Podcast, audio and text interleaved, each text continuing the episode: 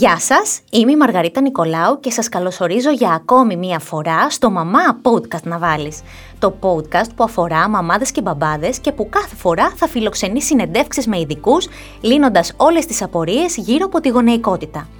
Στη σημερινή μας συζήτηση έχουμε κοντά μας τη Μαριαλένα Κυριακάκου, παιδίατρο και χρόνια συνεργάτη του mothersvlog.gr. Μαζί θα συζητήσουμε για ένα θέμα που αφορά όλους τους γονείς, τα γαλακτοκομικά προϊόντα στη διατροφή του παιδιού. Δεν ξέρω για εσά, πάντως εγώ όταν η κόρη μου ήταν πιο μικρή, της έλεγα συνεχώς: Πιες όλο το γάλα σου. Σίγουρα το λέτε ή το λέγατε κι εσείς τα παιδιά σας, έτσι δεν είναι; Εντάξει, η αλήθεια είναι ότι το πρωινό είναι το πιο σημαντικό γεύμα για να ξεκινήσει το παιδί την ημέρα του, αλλά και η καλύτερη ευκαιρία για να φάει λίγο τυρί ή να πιει λίγο γάλα. Μαριαλένα μου, καλησπέρα. Αρχικά θα ήθελα να σε καλωσορίσω στην εκπομπή μας. Καλησπέρα σε όλους. Εγώ να σε ευχαριστήσω Μαργαρίτα μου για την ευκαιρία που μου δίνεις να λύσουμε όλες εκείνες τις απορίες των γονέων σχετικά με διάφορα θέματα, εν προκειμένου σήμερα για την κατανάλωση των γαλακτοκομικών προϊόντων. Είναι μεγάλη χαρά μου να μοιράζομαι όμορφες στιγμές με τους γονείς και να λύνω όλες τους τις απορίες. Θα ξεκινήσω με μία ερώτηση που κάνουν οι περισσότεροι γονείς. Πόσο γάλα να πίνει ένα παιδί και μέχρι πότε; Πολύ ωραία ερώτηση. Δυστυχώς, οι περισσότεροι γονείς σήμερα πιστεύουν λανθασμένα πως όσο περισσότερο γάλα πίνει ένα παιδί, τόσο το καλύτερο για την σωματική του ανάπτυξη. Η παραδοχή αυτή, Μαργαρίτα μου, είναι απολύτως λανθασμένη, καθώς σύμφωνα με την Αμερικάνικη Παιδιατρική Ακαδημία, η ημερήσια κατανάλωση γάλακτος αντιστοιχεί σε δύο φλιτζάνια ημερησίως για παιδιά προσχολικής ηλικίας. Ο λόγος είναι ότι η υπερβολική κατανάλωση γάλακτος μπορεί να μειώσει την απορρόφηση και αποθήκευση του σιδήρου στο σώμα των παιδιών και έτσι να αυξηθεί σημαντικά ο κίνδυνος για την εκδήλωση ανεμίας. Επιπρόσθετα, είναι υπερβολική άποψη ότι τα παιδιά χρειάζονται πολύ γάλα για να διατηρήσουν γερά τα οστά τους, ενώ ένας από τους πιο σημαντικούς παράγοντες για γερό σκελετό είναι τελικά η άσκηση μόνο. Όσον αφορά την ηλικία, το παιδί μπαίνοντας στη σχολική ηλικία μπορεί να καταναλώνει φρέσκο γάλα, ίδιο με αυτό που καταναλώνουν όλα τα μέλη της οικογένειας, καθώς ακόμη και στους ενήλικες συνίσταται ως πηγή ασβεστίου. Εσύ καλά τα λες. Τι γίνεται όμως όταν αρχίζει να κουνά το κεφάλι του αρνητικά όταν βλέπει το ποτήρι με το γάλα ή το σπρώχνει με το χέρι του, απομακρύνοντάς το από μπροστά του; Στην περίπτωση που ένα παιδί απεχθάνεται το γάλα ή δεν μπορεί να το χωνέψει εύκολα, οι γονείς σε καμία περίπτωση δεν πρέπει να το καταπιέσουν ή να επιμείνουν. Το ασβέστιο περιέχεται και σε πλήθος άλλων τροφών εκτός του γάλακτος. Τέτοια παραδείγματα αποτελούν φυσικά τα γαλακτοκομικά προϊόντα, εκτός από το γάλα, αλλά και η ξηρή καρπή, τα φασόλια και μία σειρά λαχανικών. Μία πολύ έξυπνη ιδέα για κατανάλωση γάλακτος είναι η υιοθέτηση διατροφικών επιλογών όπως τα smoothies, τα milkshakes, οι κρέμες, στις οποίες η μαμά μπορεί να χρησιμοποιήσει το γάλα κατά την Παρασκευή τους, ενώ το παιδί μπορεί να γνωρίσει νέες γεύσεις με χαρά και ενδεχομένως να μην καταλάβει τόσο πολύ τη γεύση του γάλακτος. Εκτός από αυτό όμως, οι γονείς δεν πρέπει να καταπιέσουν τα παιδιά τους, γιατί η αποστροφή προς το γάλα μπορεί να κρύβει και κάποια παθογένεια από πίσω, για παράδειγμα τη δυσανεξία στη λακτόζη. Δηλαδή το παιδί πίνοντας το γάλα να νιώθει μια δυσφορία, ένα φούσκωμα στην κυλίτσα, να του προκαλείται πόνος, να θέλει να κάνει διάρειες και όλο αυτό είναι πολύ δυσάρεστο. Συνεπώς, καμία μαμά δεν συστήνω να πιέζει το παιδί για να πιει γάλα. Υπάρχουν πολλές άλλες εναλλακτικές. Ωραία. Και αν δεν πιέσω το παιδί μου για να πιει γάλα, από ποια τρόφιμα μπορεί να πάρει το ασβέστιο που πρέπει να πάρει; Ευτυχώς πια έχουμε στη διάθεσή μας πολλά άλλα τρόφιμα από τα οποία μπορεί να πάρει ασβέστιο το παιδί. Για παράδειγμα, εξαιρετικές πηγές ασβεστίου είναι το γιαούρτι, το κεφίρ και φυσικά διάφορα είδη τυριών. Έτσι το παιδί δοκιμάζει νέες γεύσεις και πιθανότητα να επιλέξει νέα αγαπημένα τρόφιμα που θα καλύπτουν επαρκώς τις ανάγκες του για ασβέστιο. Δεν θα πρέπει να παραλείπονται και διατροφικές επιλογές όπως τα μικρά ψαράκια σε μεγαλύτερη ηλικία παιδιά που τρώγονται με το κόκαλο και είναι εξαιρετική πηγή ασβεστίου, τα αποξηρωμένα σίκα, τα πράσινα φυλλώδη χανικά και τα αμύγδαλα. Λες αμύγδαλα. Γάλα αμυγδάλου καρύδας ή σόγιας κάνει να πίνει το παιδί έχουν ασβέστιο. Σε γενικές γραμμές, τα συγκεκριμένα είδη γάλακτος αποτελούν εναλλακτικές λύσεις μη γαλακτοκομικού προϊόντος. Είναι ροφήματα, δεν είναι γάλα. Αυτό θέλω να καταλάβουν οι γονείς. Όμως είναι χαμηλά σε λιπαρά και αποτελούν λύση σε περίπτωση που το παιδί είτε είναι αλλεργικό στο γελαδινό γάλα, είτε εκδηλώνει δυσανεξία στη λακτόζη, είτε δεν θέλει να πιει το γάλα. Εάν οι γονείς λοιπόν αποφασίσουν να τα εντάξουν στη διατροφή του παιδιού, θα πρέπει να είναι σίγουροι πως επιλέγουν τύπους ροφημάτων τέτοιων ενισχυμένους με ασβέστιο και βιταμίνη D. Τα γράφει πάρα πολύ ωραία στην πίσω πλευρά της συσκευασίας και μπορούν να τα διαβάσουν και να τα επιλέξουν.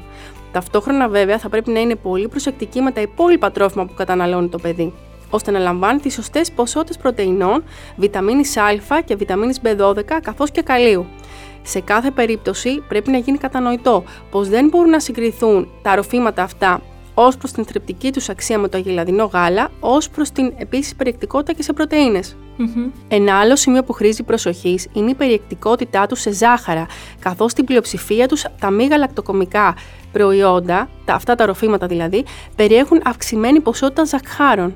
Ποια είναι η σωστή μερίδα σβεστίου για ένα παιδί; Σύμφωνα με τις αναθεωρημένες διατροφικές συστάσεις του 2014 της Αμερικάνικης Παιδιατρικής Εταιρείας, τα παιδιά συνίσταται να καταναλώνουν 2 ή 3 μερίδες γαλακτοκομικών προϊόντων ημερησίως, ανάλογα βέβαια και με την ηλικία τους και σύμφωνα και με τη συμβουλή του παιδιάτρου.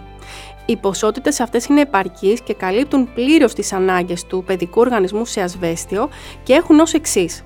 Για νήπια 1 έως 3 ετών, 700 mg ημερησίως είναι επαρκή ποσότητα. Για παιδιά 4 έως 8 ετών, 1000 mg ημερησίως. Για παιδιά και εφήβους έως 18 ετών 1300 mg ημερησίως και νομίζω καταλαβαίνουμε το λόγο γιατί είναι, έχει να κάνει με την ανάπτυξη των οστών έτσι, που χρειάζονται περισσότερο το ασβέστιο όσο μεγαλώνει η ηλικία. Ε, σε ό,τι έχει να κάνει με την έλλειψη ασβεστίου, πώς μπορεί μια μαμά, ένας γονιός να καταλάβει ότι το παιδί του έχει έλλειψη ασβεστίου; Τι την προκαλεί; Το ασβέστιο είναι ένα απαραίτητο και πολύ σημαντικό μέταλλο τον οργανισμό για την φυσιολογική ανάπτυξη και τη διατήρηση της υγείας. Το μεγαλύτερο ποσοστό του ασβεστίου μαργαρίτα μου βρίσκεται στα οστά και τα δόντια, παίζοντας σημαντικό ρόλο στη δομή, ενώ μικρότερη ποσότητα εντοπίζεται στο πλάσμα του αίματος και σε μαλλιακού ιστούς, κυρίως με λειτουργικό ρόλο. Πέρα από τον προφανή ρόλο του ασβεστίου στην ομαλή ανάπτυξη του σκελετού, το ασβέστιο είναι πολύ σημαντικό για την ευρική και καρδιακή λειτουργία, την πίεση του αίματος, την συστολή των μειών και την ομαλή λειτουργία διαφόρων ενζήμων και ορμονών. Εάν ένα παιδί λοιπόν δεν προσλαμβάνει επαρκείς ποσότητες ασβεστίου, το σώμα του θα προσπαθήσει να καλύψει την έλλειψη μέσω ενός ομοιοστατικού μηχανισμού, ο οποίος ρυθμίζεται ορμονικά από τον παραθυροειδή αδένα, καθώς και μέσω αποδέσμευσης του ασβεστίου από τα οστά, η έλλειψη λοιπόν του ασβεστίου κατά την περίοδο μεταλλοποίηση των οστών, ανάπτυξής τους δηλαδή, μπορεί να οδηγήσει σε λέπτυνση των οστών και αυξημένο κίνδυνο καταγμάτων. Εν κατακλείδη, μία μαμά, ένα από τα πρώτα συμπτώματα που μπορεί να δει στο παιδί όταν αυτό έχει έλλειψη ασβεστίου είναι τα εύκολα και αυτόματα κατάγματα. Το παιδί δηλαδή πέφτει και κάνει κάταγμα πολύ εύκολα. Ενδιαφέρον, αυτό δεν το γνωριζα ε, μια ερώτηση που μας κάνουν αρκετές αναγνώστριες στο site. Τα light γαλακτοκομικά προϊόντα κάνει να τα καταναλώνουν τα παιδιά ή όχι; Πολύ ωραία ερώτηση και αυτή. Σύμφωνα λοιπόν με την Αμερικάνικη Παιδιατρική Ακαδημία πάλι, το γάλα με χαμηλά λιπαρά θα πρέπει να καταναλώνεται από παιδιά μεγαλύτερης ηλικίας των 12 μηνών και μόνο σε ορισμένες περιπτώσεις, όπως είναι η παχυσαρκία ή η αυξημένη χολυστερόλη, ή παιδιά τα οποία για παράδειγμα έχουν συγγενή υπερχολυστερολεμία, καθώς και τα δύο αποτελούν παράγοντες κινδύνου για την υγεία. Μετά την ηλικία των 2 ετών, οι γονείς σταδιακά μπορούν να επιλέγουν γάλα με χαμηλά λιπαρά, ενώ όσα παιδιά αρχίζουν να καταναλώνουν τέτοιο γάλα, είναι πιθανό να το επιλέξουν μελλοντικά και ως έφηβοι, οπότε είναι μια καλή επιλογή για την ηλικία όμως των 2 ετών και πάνω. Άρα καλά κάνει η Νικόλ και πίνει light γαλακτοκομικά προϊόντα. Μια χαρά το κάνει η Νικόλ. Ναι, μια χαρά το κάνει η Νικόλ. ε, όταν ένα παιδί δεν τρώει γαλακτοκομικά, τι πρέπει να κάνουν οι γονείς; Όπως ήδη αναφέραμε και νωρίτερα, στην περίπτωση που το παιδί αρνείται τα γαλακτοκομικά προϊόντα, δεν πρέπει να το πιέσουν.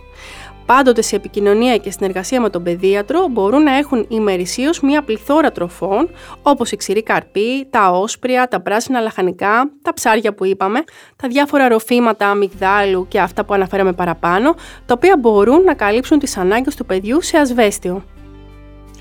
Τέλος, Μπορείς να μας δώσεις ένα ενδεικτικό ημερήσιο διατροφικό πρόγραμμα για παιδιά και την ποσότητα γαλακτοκομικών προϊόντων που μπορούν να φάνε; Με δεδομένο λοιπόν ότι ένα παιδί συνίσταται να καταναλώνει 2 με 3 μερίδες ημερησίως γαλακτοκομικών προϊόντων, οι γονείς μπορούν να έχουν εναλλαγές στις τροφές που επιλέγουν καθημερινά, γνωρίζοντας τα εξής. Κάθε μερίδα γαλακτοκομικού προϊόντος περιέχει περίπου 300 μιλιγκράμμα ασβεστίου και αντιστοιχεί περίπου σε ένα από τα παρακάτω ή ένα ποτήρι γάλα ή ένα κεσεδάκι γιαούρτι ή 30 γραμμάρια παρμεζάνα ή γραβιέρα, 40 γραμμάρια γκούντα, ένταμ ή κεφαλοτήρι, 70 γραμμάρια φέτα ή 140 γραμμάρια ανθότυρο.